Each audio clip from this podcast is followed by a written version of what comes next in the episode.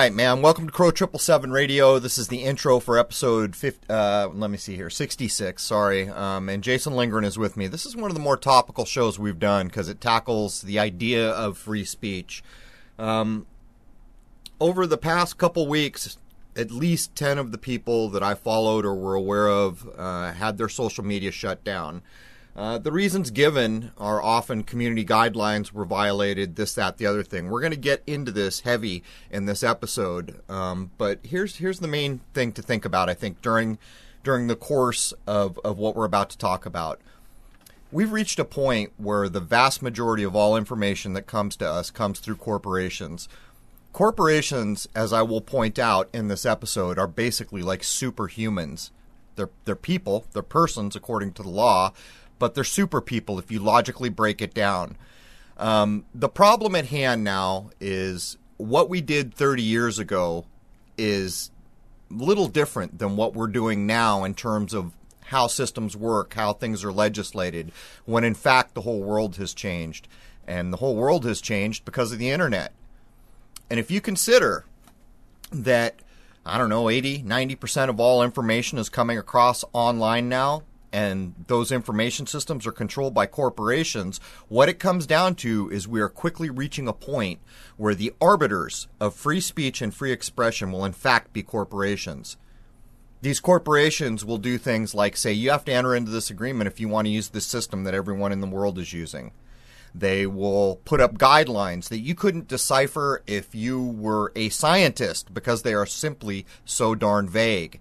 Um, we're going to address these things. So I would ask, before we jump in here with Jason, what responsibility do, we have as the content creators, as the people who go out and listen to and use the content being created?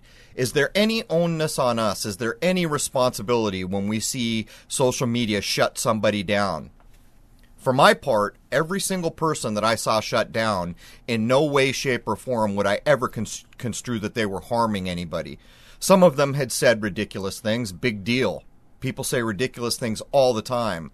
Some of them have probably even said things that weren't correct. That happens every single day in every, you know, place you can look.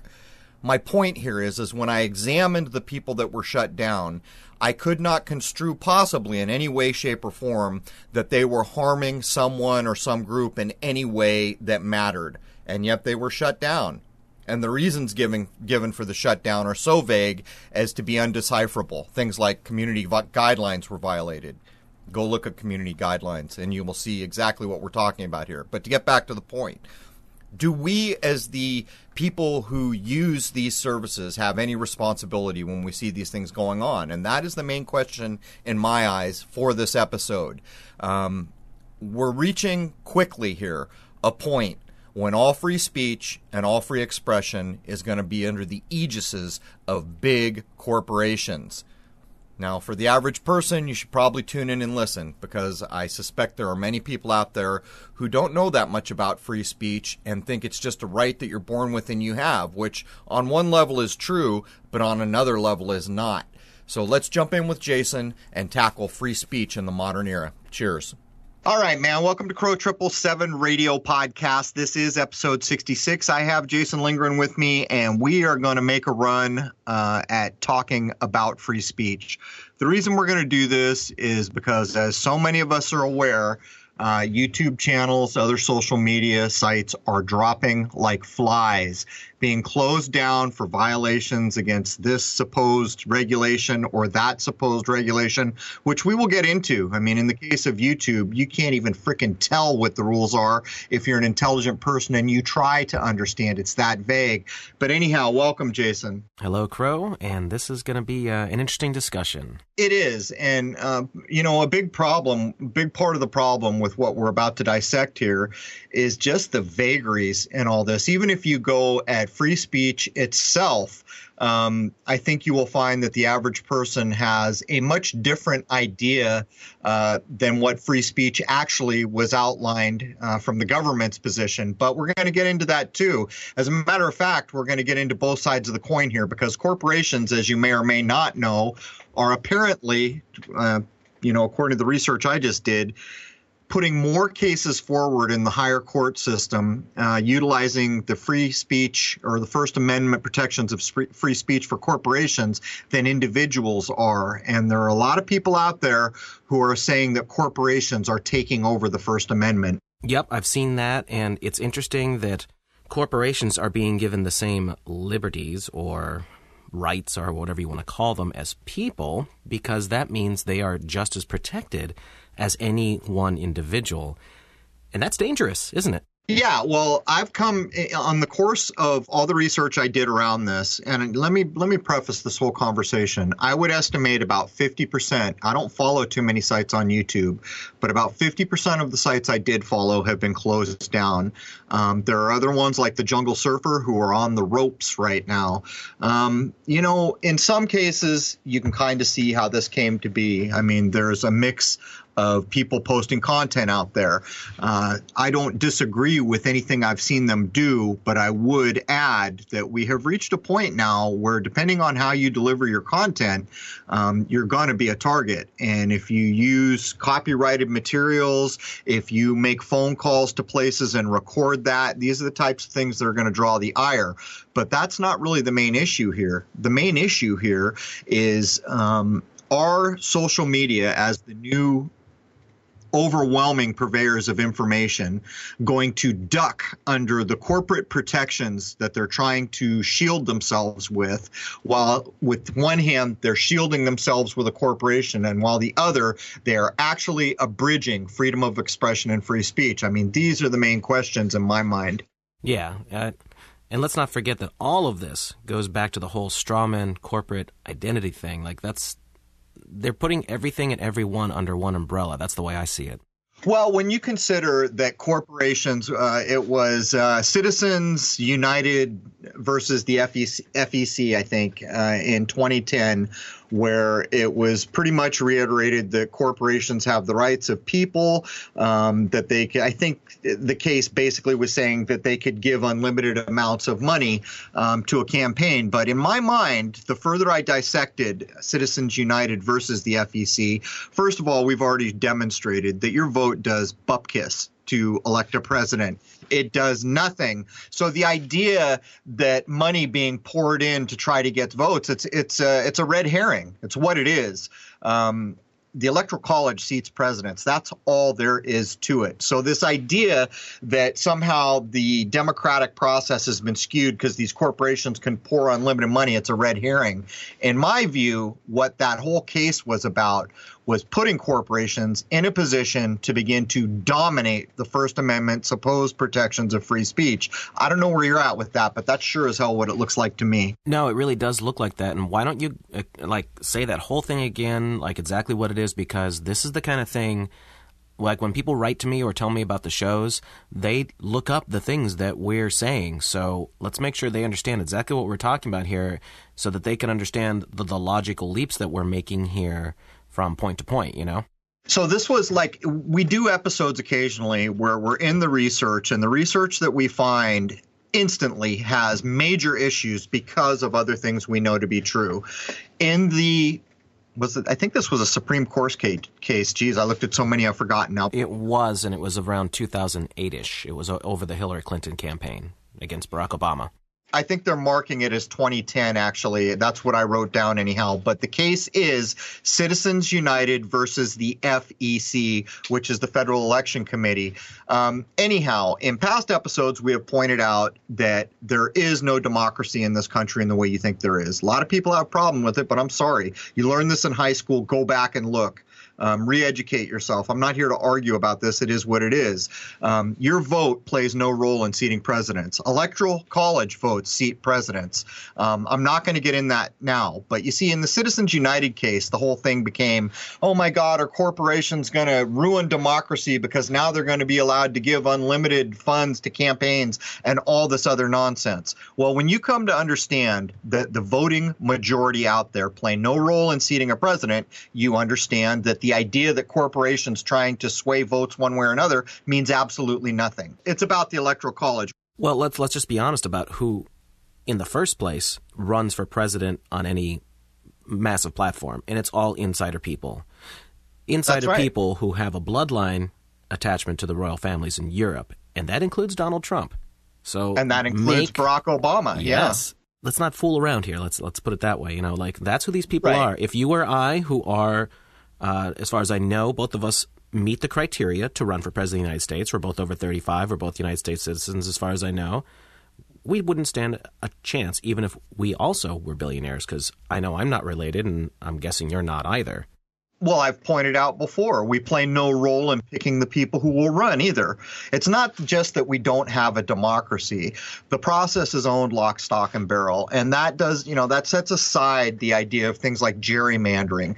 Anyone can look up what gerrymandering is. When gerrymandering is done in the way that they're allowed to do it, it actually allows for the outcome of an election to be predicted in some cases 10 years before it happens. But this is all a side point. The main point here is is that you can recognize that Citizens United versus the FEC is doing something else because the idea that corporations are going to pour money into the voter base and skew an election one way or the other is complete nonsense. So what is it that this case is doing that everyone is pointing at?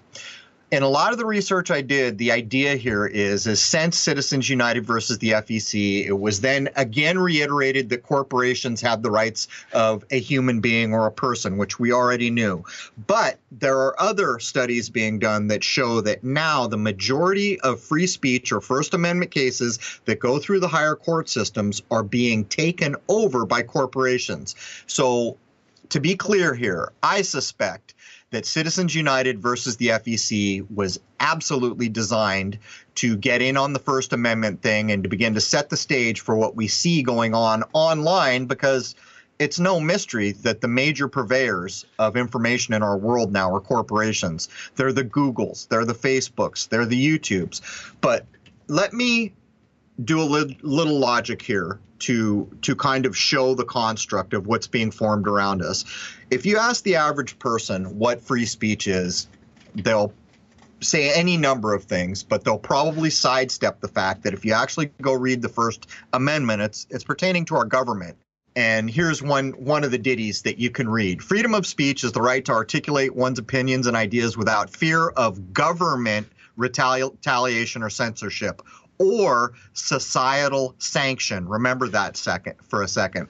The term freedom of expression is sometimes used synonymously, but includes any act of seeking, receiving, and imparting information or ideas, regardless of the medium used. Of course, the internet is is captured under that. Now, the main point there is that this is referring to the government. It's basically saying the government can't, you know, diminish your free speeches or free expressions. But in this, it says you should also be free of societal sanction. If you look up the word sanction, you'll find out it's a noun and it means a threatened penalty for disobeying disobeying a law or rule, a range of sanctions aimed at deterring insider abuse it could instantly be argued that YouTube removing advertising from some content or not serving content in other places is actually a sanction. Here's the rub. What most people defending YouTube are going to say is, well, they're a corporation. So let me run this logic by you. The First Amendment applies to governments abridging or legislating away free speech. And we know the United States is a corporation.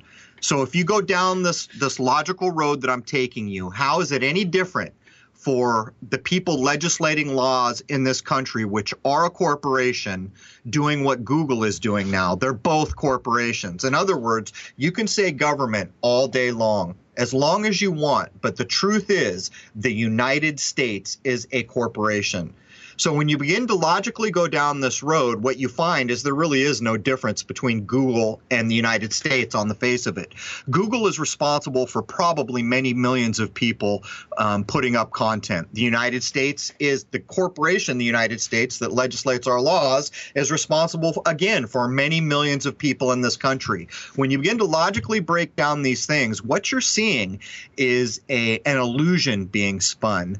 Um, I don't know, Jason. I don't want to get too far off track here, but did you follow all that? I did, and there's something I'd like to bring up that uh, kind of throws a monkey in that situation, and that's the little uh, mom and pop shop a couple years ago that, that caught hell for refusing to make a wedding cake for a gay couple because they were diehard Christians, and to them that was wrong. And they were pretty much being ordered by the government that you can't refuse that. And they tried to fight back and say, hey, this is part of our First Amendment. I don't believe this is right. This is my private company. I don't want to make the cake. And that's going to the Supreme Court in October. Yeah, I don't. You know, I this almost seems like one of those stage things again. I, I, mean, if that was to go to the Supreme Court, and the Supreme Court was to say, "Guess what, Mom, Pa, you got to make a cake," that means that every sign in every business in this country that says we re- we reserve the right to refuse business to anyone, all those signs would have to come down, wouldn't they?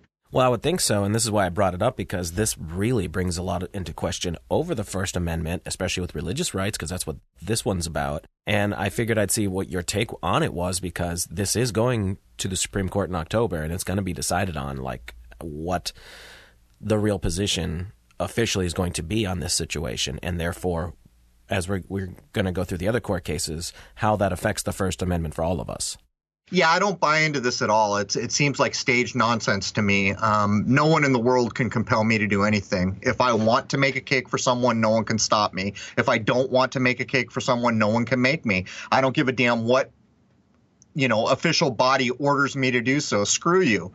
I'm a human being. I do what I want. This just reeks of kind of not fear porn, but in that same vein of where you're just poking the bear. You got the gay thing going on. You got the Christian thing going on. You got the rights of the poor business owner going on. You got the rights of the poor people who are not, you know, it just reeks to me of a complete setup to get people up in arms and then who knows what the actual agenda would be. But I'm not buying into that for a second.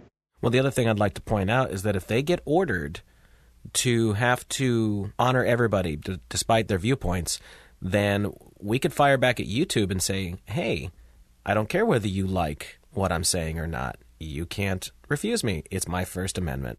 Well, see, there's a problem there, though. You see, YouTube is not stupid. Um, YouTube actually has like a contract that you agree when you sign up. But there's problems with all of this. I can logically rip holes in all of this. The first thing about a contract is you have to have a meeting of the minds. What's implied with a contract is that both parties understand what's in the contract when they agree to it. Has anyone taken the time to read the frickin' massive YouTube agreement contract when you sign up for YouTube? I would defy the brightest person in the room to understand all pieces of it. And if you don't understand all pieces of it, then the problem here is you don't have a meeting of the minds. But you see, it, it even goes beyond that. If you go and read the user guidelines put out by YouTube, they are so vague as to be undecipherable.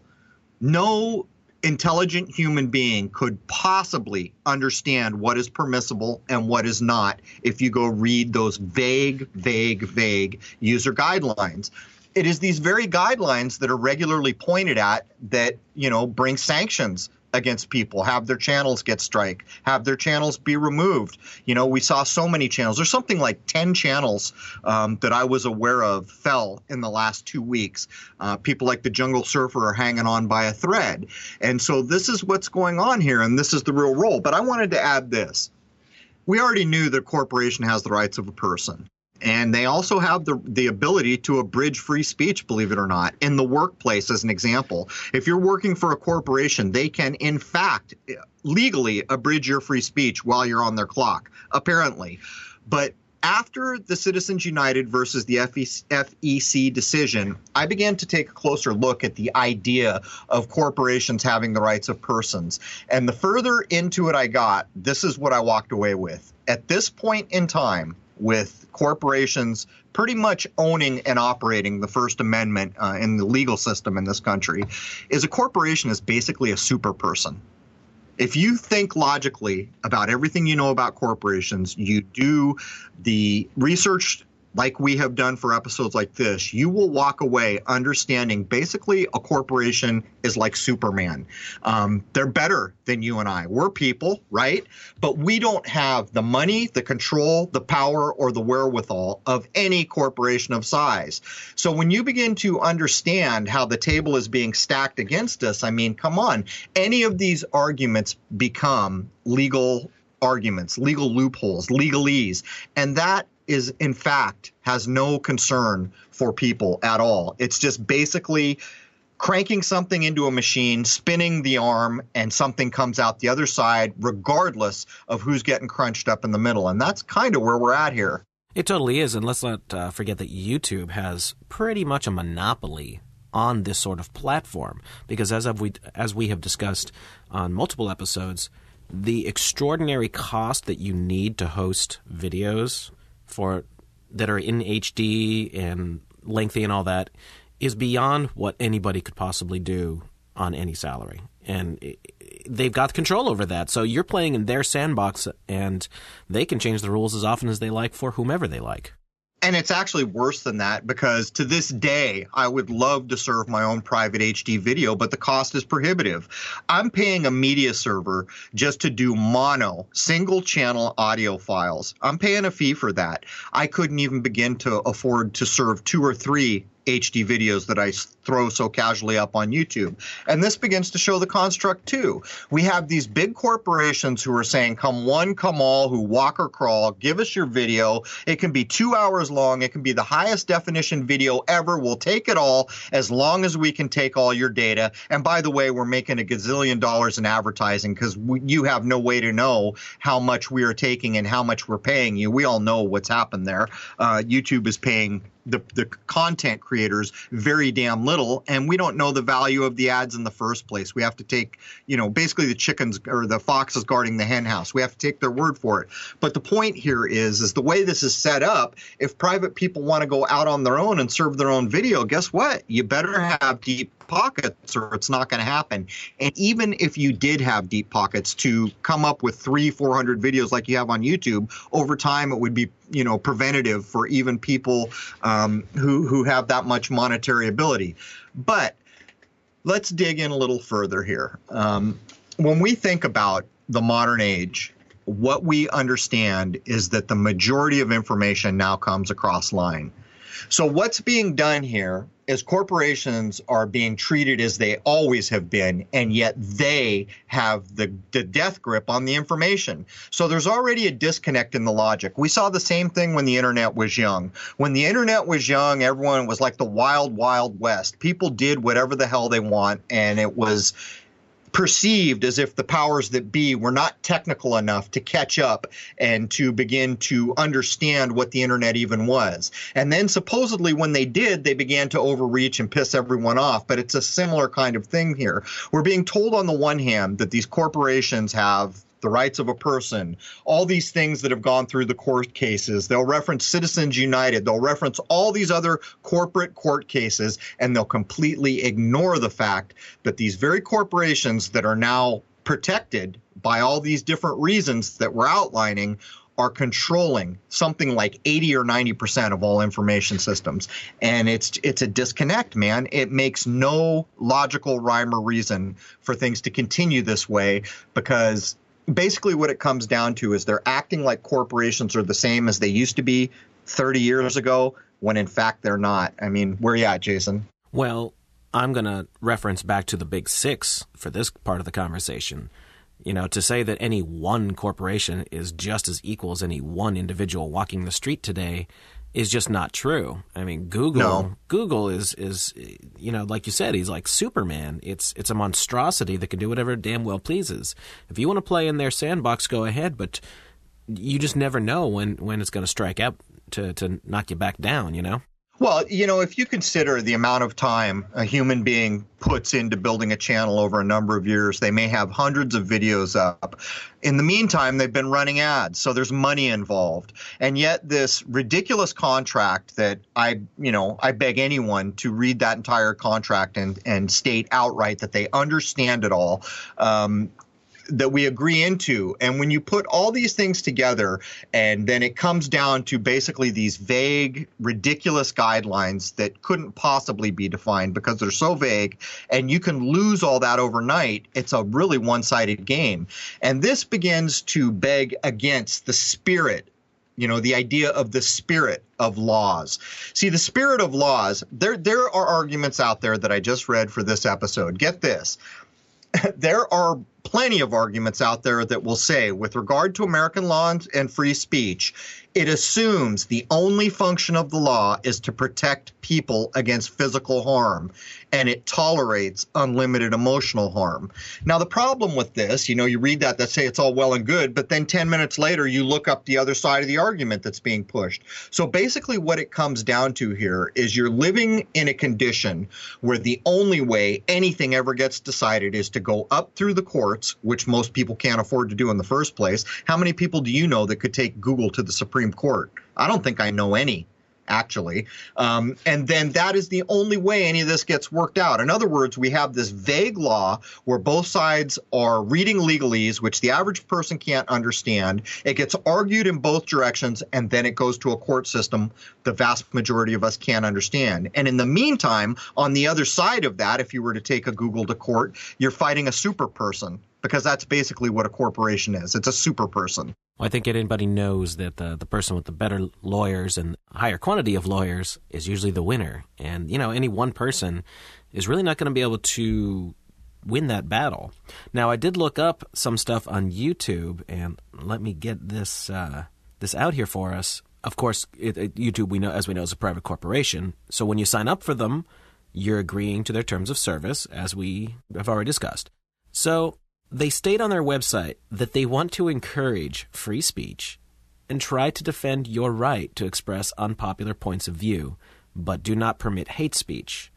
Now, according to YouTube, hate speech refers to content that promotes violence or hatred against individuals or groups based on certain attributes such as race or ethnic origin, religion, disability, gender, age, veteran status, or sexual orientation, gender identity. They also say that there is a fine line between what is and what is not considered to be hate speech. So, for instance, it's generally okay to criticize a nation state, but not okay to be uh, to post malicious, hateful comments about a group of people solely based on their ethnicity. Now, there are loopholes right here where they say there's a fine line, because that means they're the ones who are going to judge which side of that line you're on. Well, it's not only that they're the ones, but you have no idea who's doing it. What are the, you know, what are the credentials of the people doing it? And as you pointed out, the guidelines don't mean dick. Um, but you see, if we look over at Europe, we can already see the direction this begins to go in. I started to follow the free speech idea through Germany, where apparently they're either legislating or have legislated in parts of Europe actual jail times and fines for people who deny the Holocaust. Can you imagine that? Can you imagine sitting in a room where a group of people are going to pass legislation to jail or fine someone who denies the Holocaust? On the face of it, what does this tell you about the damn Holocaust? To me, it means the damn Holocaust needs challenging all day long. Anytime you see this kind of legislation happen. But what's even worse about it is this is going beyond what is free speech. This is going at the very root of what an individual is thinking. And this is already going on in Europe, apparently, if, if the research I did has any feet. I don't live in Europe. Um, I'm guessing some people who are listening to this uh, podcast will live in Europe. Maybe they'll comment. But if there is any substantial truth to those ideas, I mean, look where this heads. Well, yeah, and they also have uh, anti-Nazi laws in Germany now, not to say that anything the Nazis are said to have done is a good thing, but you can't have those kinds of open views and use those symbols in Germany without getting in big, big, big, big trouble. Yeah, you know, it, it's it's no different than the 9/11 thing to me. You know, this big thing is either staged or this big thing either happens, and then all this ridiculous, you know, this this leveraging is done off an event. Whenever you see that, and I don't give a damn if it's about Nazis, about Holocaust, about terrorists. Whenever you see this type of leveraging off an event, you should understand instantly what you are looking at. You are looking at wholesale manipulation of massive massive groups of people who are being basically brought to heel one way or another. That's my point of view. Well, it's always the whole we, we, we think you protest too much kind of thing. Like, what, when someone does that much to that kind of extreme, you got to wonder what they're hiding or what their ulterior motive is. Well, what's kind of funny about it is even if you were to take the Nazi thing, so if someone says I'm a Nazi or displays a swastika and you got to come arrest them or whatever it is you do to sanction them to stop them from doing it, basically what you're saying is is there's such a danger that this will catch on like wildfire. We got to nip this in the bud. And on the face of it, it's ridiculous. It's the same thing as hate speech. If you went onto YouTube and you found I don't know, umpteen channels picking out this religious group or that race or whatever to talk smack about them, I would be willing to bet that the vast majority of the rest of the world would not be behind that. So, why are we making rules and trying to legislate and leverage and force people this way or that based on the actions of basically what is very damn few people in the overall population that you're looking at? Um, that's what I would ask. Well, let's talk about what hate speech even qualifies as when you break it down. It's going to come down to the uh, point of view of the individual. For instance, a fundamentalist Christian thinks that anything pro gay is going to be hate speech because they think that they're doing wrong in the eyes of God. Or Muslim folks freaking out over a cartoon of their prophet. You know, when, when to anyone else, it's just not a big deal. So it really comes down to the eye of the beholder on what is and isn't hate speech. See, you make a good point here. Uh, there, there is no legitimate way to legislate in this way. Otherwise, you would have a group of laws for every group of people in every group, you know, part of the world. There's, there's really no reasonable way to go at this. Now, if we wind the clock back to say when I was young in the 70s, everything we're talking about here is nonsense. You know, people got along back then. They did what they did. And while the world had its share of problems, what we see going on now is so far from the average everyday existence. And what is the main difference? The main difference is the internet. The main difference is the information systems. And part of the problem here is in the same way we see events like 9 11 staged, Sandy Hook staged to be able to leverage off we're starting to see the internet and cases like Citizens United versus the FEC. In my view, these events put up so that other things can be leveraged off them. And I think in one of our recent shows, you had mentioned, you know, what if any undercover agent online or you know some undercover troll started to post all these things that were truly dangerous in some way. And then what happens on the tail of that? Again we see the leveraging. But the main problem here what people overlook is that what we are seeing is a very small even if everything was true about an event or about something that goes down online, you're seeing a very small segment of the world population. So what you're seeing is leveraging and legislation and all this other stuff going on based on what maybe 10 people in a room of 100 billion did. And that's an exaggeration, but I, I think you see where I'm going with it. Yeah, well, as far as anything that gets said on your YouTube channel, they can just blame you as, you know, inciting trouble and then use that as an excuse to shut you down.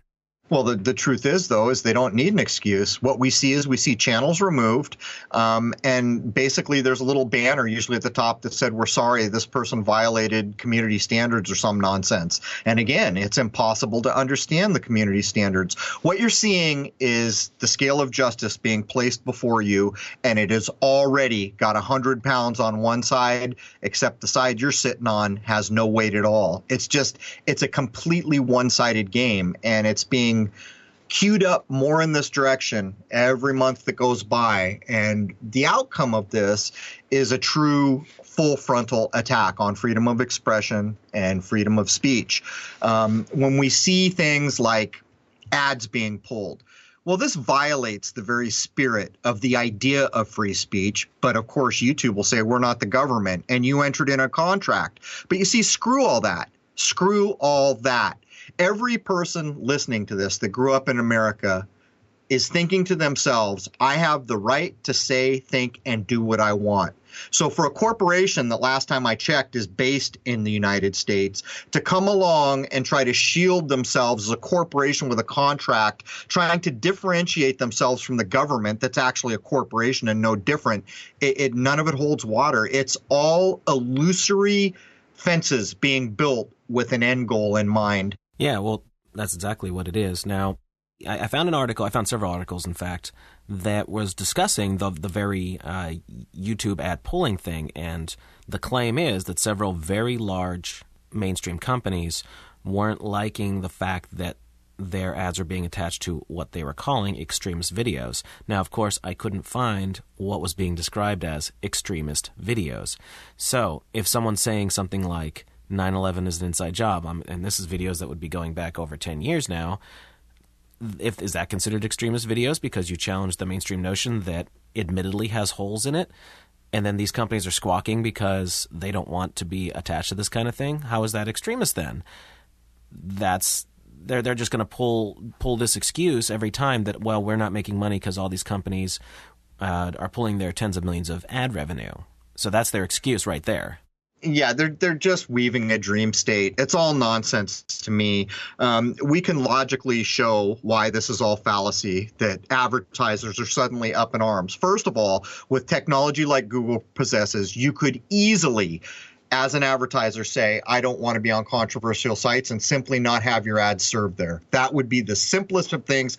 And you're talking to a guy who came out of college and my first job was early internet advertising. So i know exactly what i'm talking about here. It would not be that hard. In the same way when you set up a, a, a an advertiser account you can opt into certain ads or say you don't want other types of ad being on your channel. It's a very easy thing to accomplish, but that's not even really the main argument.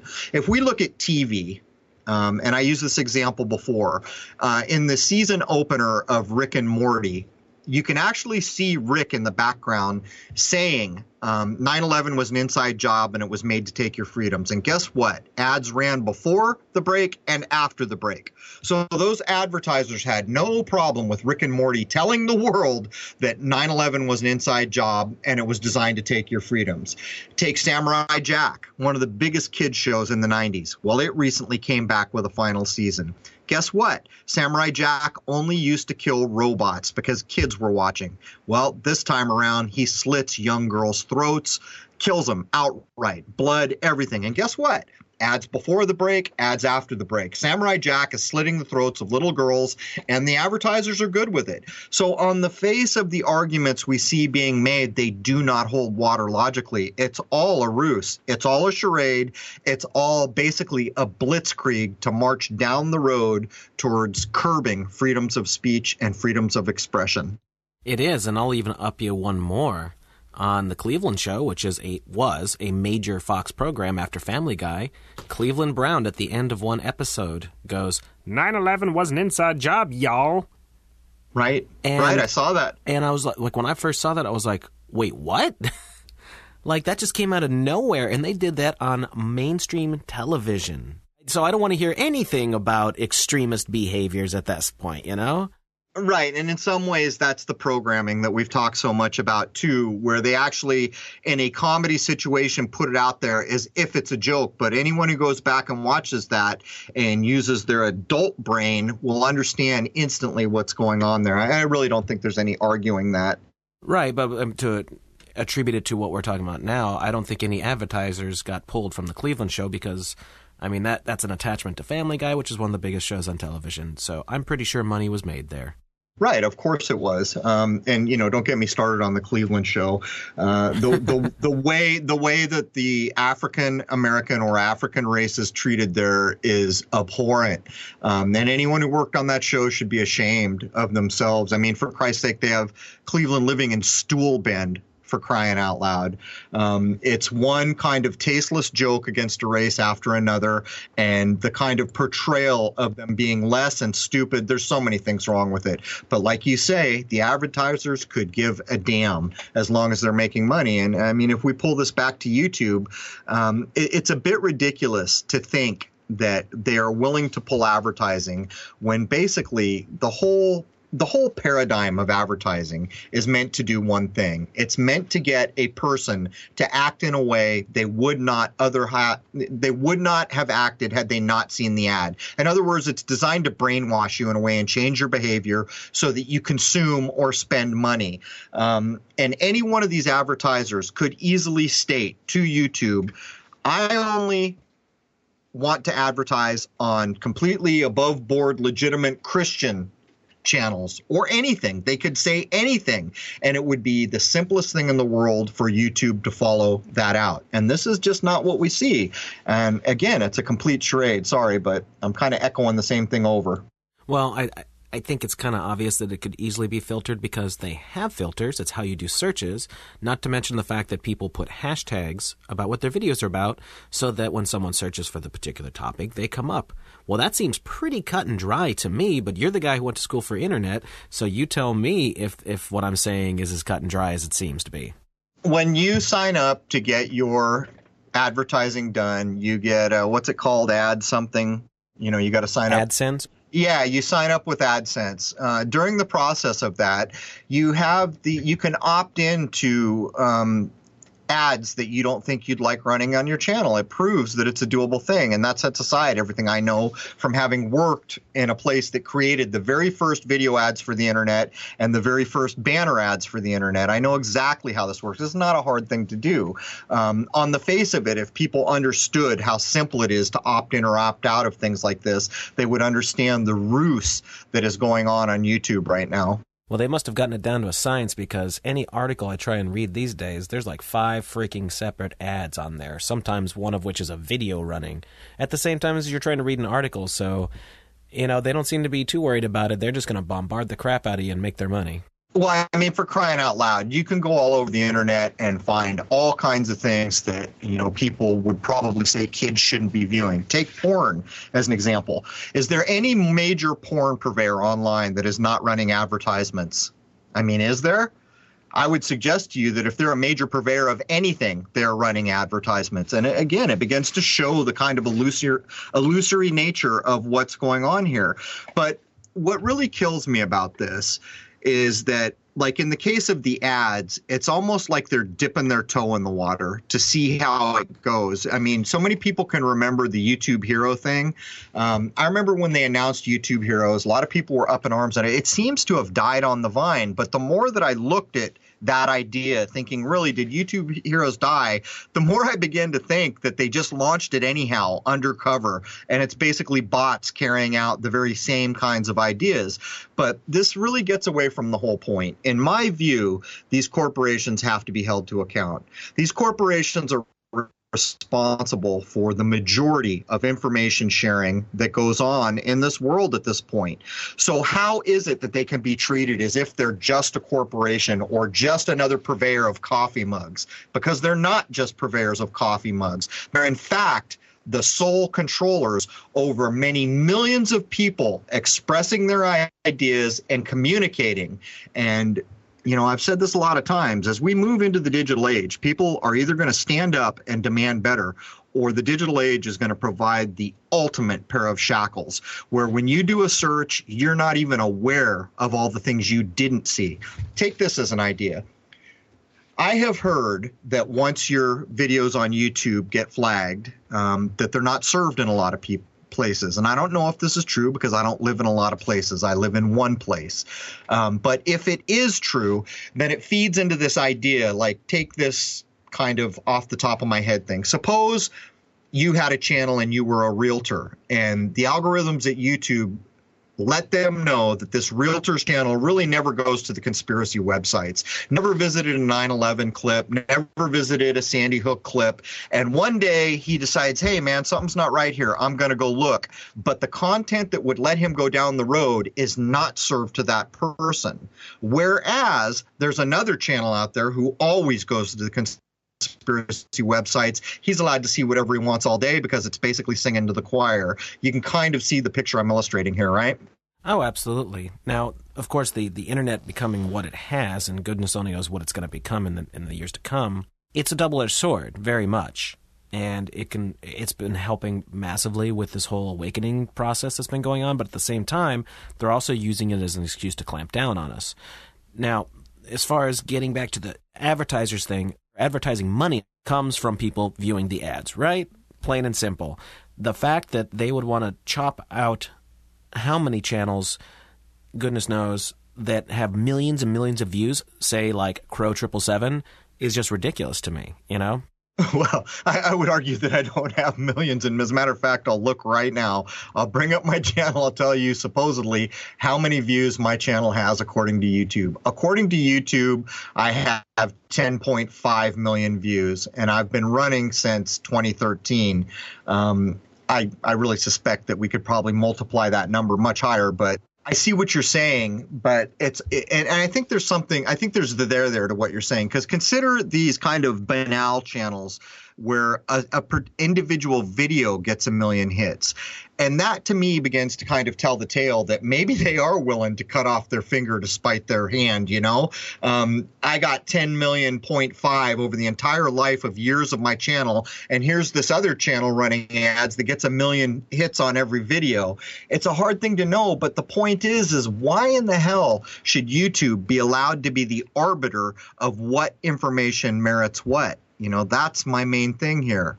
Who made them chief god Bufu over information and people expressing themselves? And I know a lot of people out there would make the, the corporate argument and the contract you enter into argument, but I could rip that apart from a common sense point of view all day long. And I could also state YouTube is no different than your government. Your government is also a corporation. So there's that. Well, most people don't know that to begin with. So they've got the advantage over the majority of the people on on the earth because most people don't even know the simple fact that at least as far as being in a western culture you're a corporate identity just like they're a corporate identity and guess what corporations also have the same rights as people so if you don't know that to begin with, they've got the winning edge there on, on whatever they want to do because they are just going to do whatever they want to do. And go ahead and fight them because they've got tens of zillions of dollars to spank you down if you so much as burp out of place.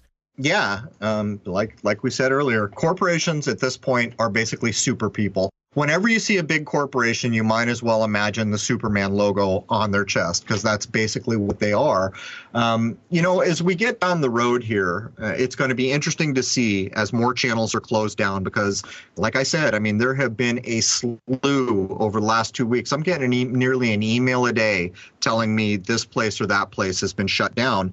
And I always wonder if a channel gets shut down that have says you know four or five thousand subscribers what do those subscribers do on the tail of that channel being removed do they do anything do they just go find a new channel to subscribe to and this is fascinating to me because what I do is I come and I make a show like this to talk about it, to vent what I see as a complete violation of common sense, of the rights of people. That's what I see. That's my point of view. But when these channels and some of the ones that have went down there's been a couple that i know had at least 10,000 subscribers. Are any of these people taking any kind of action to voice their point of view to exercise their free speech and their free expression that they didn't appreciate that that they don't think that is right? And i'm just throwing it out there man because i think for the most part it's probably not going on at all. Well let's just say even one of your own videos you put it up a couple days later, it's got 10,000 views. What are they going to give you if, if ads did run a, a nickel? And think about like what th- those 10,000 views are worth to these advertisers. You know what I mean? So like that's the kind of perspective we can look at it first as far as like what do they get versus what do they not get. Right, but the, the the real problem here is, and I used to be involved in this in the early internet ads when they were trying to figure out what the value would be. Places like AT&T were putting their first ads online, and it was unclear what the value of these ads. And pretty soon it became about impressions and views and all these other things, clicks. But my point is this: see, YouTube is stacking the deck in every direction. When you enter into that contract, basically you will never know for sure what an ad is worth. So, right there out of the gate, that's a problem. You may be under the impression that a click is worth a penny when in fact a click is worth a nickel. You don't know. You're taking their word for it. But what's even worse is you have absolutely no way to know how many impressions were actually seen, how many clicks were actually made, this type of thing. So you're seeing a completely one sided thing in the first place. Um, and I'll, I'll just point that out so people understand that this whole idea of using social media is such an off balance, one sided thing that it reeks and screams that it violates the spirit of the idea of freedom, freedom of speech, or any of the other things people growing up in the United States thought they may have had. It is the exact polar opposite of all those things that we held so dear growing up through the 70s, 80s, 60s kind of eras. But there it is.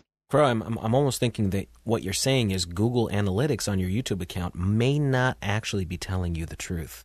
Well, of course it's not. There have been, you could go on any number of YouTube channels to see in one shape or form or any number of ways how people have demonstrated that the hit count is being manipulated. If, in fact, the hit count is being manipulated, then that is a direct reflection of the supposed ad revenue. And not only that, not too many years ago, there were a bunch of people without massive channels making okay money on YouTube, actually carving out a living, filming through telescopes, doing these other things. By the time I came online, it had already changed, but I met people who were doing okay. The rules changed and then it got a little less. Then the rules changed and it got a little less. Well, what it's down to now is, you know, what do I have? I've got like 70,000 subs and, you know, an average video of mine gets, I don't know, 15, if I'm lucky, 20,000 hits uh, most times. And that's over time. Um, they make next to nothing in terms of ad revenue. They really do make next to nothing. But the real real question here is what are they actually making? And so, if in fact you go out on YouTube and you look at these clips people have made demonstrating that the hit count and other things have been manipulated by YouTube, then what you're actually looking at is theft, if there is any truth to it. No, and I think that's exactly what they're doing. Why would they not skew it in their favor. Like just like I said, those those articles I, I found they were talking about ad revenue in the tens of millions of dollars just from those companies. Well, what about all the companies that weren't pulling or threatening to pull? How how many tens of millions are we talking then? Hundreds of millions? And they give you a nickel for a billion views. You know what I mean? For about three years now, I have had endless emails, and it goes in spurts. Sometimes it's kind of steady, with endless people contacting me to say that they have been unsubscribed to my channel and did not want to be. Quite often, they resub and then contact me again saying, I resubbed yesterday and I was unsubbed again. And we go through this whole thing about how you can, you know, opt for an email and try to do all these other things. My point is this this is one of the most basic functions of a website is to you know do this kind of thing. So the idea that somehow accidentally many hundreds and i'm not even kidding if i was to dig up all the emails it would be many hundreds of contacts saying that i have been uns- unsubscribed from your channel. But in a recent episode we covered that according to youtube i have lost nearly 30,000 subscribers over the life of my youtube channel. And i mean come on man that that begs credulity does it not oh yeah, I mean, when you're, and this is the thing, you're not the only person I've heard say these kinds of things. Anybody who's actually touching a nerve on something that, I guess the word controversial is a good word to use. I'm, I don't know. But anybody who's really pushing the envelope seems to be under this sort of attack. That, that their numbers are being skewed, their their subscribers are being taken away, and then if you really push the push it too much, you literally just get your channel deleted with next to no reason given. Right. And I, I, would say that we're reaching the point where the onus is going to be on the users.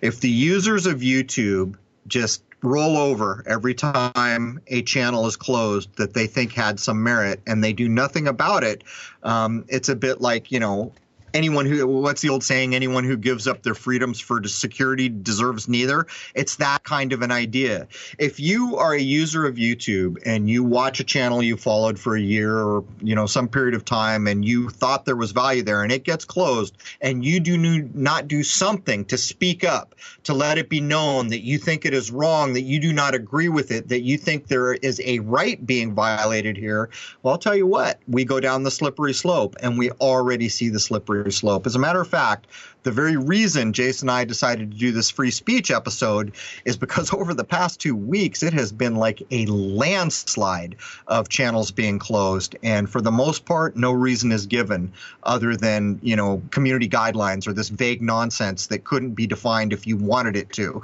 But I mean, where at, Jason? Do people have a responsibility to speak up in some way, shape, or form? To send emails? I mean, what is the responsibility of the users uh, with regard to being behind freedom of expression and freedom of speech? Well, hey, man, if if you're into this kind of thing and, and you're coming here and this is what you're looking for, you know, I'd like to think you you kind of have some responsibility to scream from the rooftops if you're being you're having your information source taken away for absolutely no reason. Now, the only person I know who had this happen to and actually got everything reinstated okay was uh, the New Zealand fellow Vinny Eastwood. They did it to him on his main channel, and I forget how many stupid amounts of videos and views he had, like millions, millions and millions and millions, because he's been doing this a long time, and um, he was really upset about it, and people did actually defend him and eventually a few days later got it back. But he's about the only one I've ever heard that happening with. So, you know, I don't, I don't know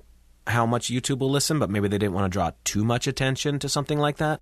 Well, I would suspect that the users of YouTube have a lot more power than they think. And while YouTube is doing whatever it is they're doing to enforce their vague, vague rules, if enough people step up when some nonsense happens, I would submit that there's a good chance that reversals could happen, realignments of what YouTube actually carries out might happen, any number of things, because no matter how you slice this, the spirit of even pulling ads from someone's work is basically saying this content is okay, but that content isn't. So, all the people out there who want to chirp up about corporations and chirp up about the agreement contract and chirp up about, screw all that. Look at it at face value. Should YouTube have the right to take someone's freedom of expression and say, this expression is different of that, so I'm going to sanction this one. And one of the main problems here is in the online community, the idea of ads is not loved, but it's mostly not loved by people who don't, you know, who produce no content. You see, they go and they look at all these things and they take no time to think about how much time it takes to produce content. Let me tell you something. When I was posting telescope footage all the time, it took the majority of my life because the truth is you are not going to get interesting things unless you put in endless hours and once you've put in endless hours you've got to edit it you've got to put it together you've got to upload it you've got to do all these things and it is a hell of a lot of work even doing a show like this i mean basically we take a week to prepare in the course of our lives and all the other things that we do. Each day, I have to do research. Each day, I have to get prepped. Then, when Wednesday comes around, I know you and I are going to be recording. When Thursday comes around, I know I'm going to be editing. It takes a crap load of time. In my case, I could see the writing on the wall a long time ago that freedom of speech was slowly uh, starting to fall down the slippery slope, which is why I launched Crow Triple Seven Radio because I own that outright. That's a private site. But I mean, come on, man, let's get back to it here. Do the users of YouTube have a responsibility to kind of voice what community guidelines should be? After all, they are the community. And I would suggest that if you see channels shut down that you think there's no way in hell should have been shut down, do you have a responsibility to voice your opinion, to stand up in some way, shape, or form? What do you think, Jason? I absolutely think they do. Now, of course, we know there's trolls and things out there, but sometimes I'll read the comments. Not as not that often, but sometimes I will read the comments on the videos. And to anyone who thinks this is easy just to throw something up and then they're just going to poo-poo the whole thing, to put it mildly, shame on you because there's a lot of effort that goes into this to make things sound really good, to get the content together, to do the research. There's a lot of effort that goes into this kind of thing, and the reason why we do it is because we care about helping everyone else. We're, we're taking information, we're putting it together, and we're combining it with our experience and knowledge to give you a, a, a free product, is what it comes down to. And you know, it just it just drives me nuts. Right. The YouTube portion of this is free. And so many people, you know, over time come and say, I'm not going to listen to you anymore because you have an hour that's not free. Well, let me tell all the people who have that point of view a thing or two. First of all, we're about to do a second hour on free speech. Do you know what's going to be included in that second hour? All the things we couldn't risk saying in, the first hour because YouTube will either sanction, flag, or remove the video. Not even kidding you. Not only that, to run an independent site where you're free of the oversight of a corporation and some supposed contract and the corporate superhuman that they are breathing down your neck with regard to the content you put out is when you put up a private site, you have to pay for media serving. You have to pay for website. You have to pay for web space. You have to pay for all these things to be free of the privilege of free uploading under Google. It is a trade off.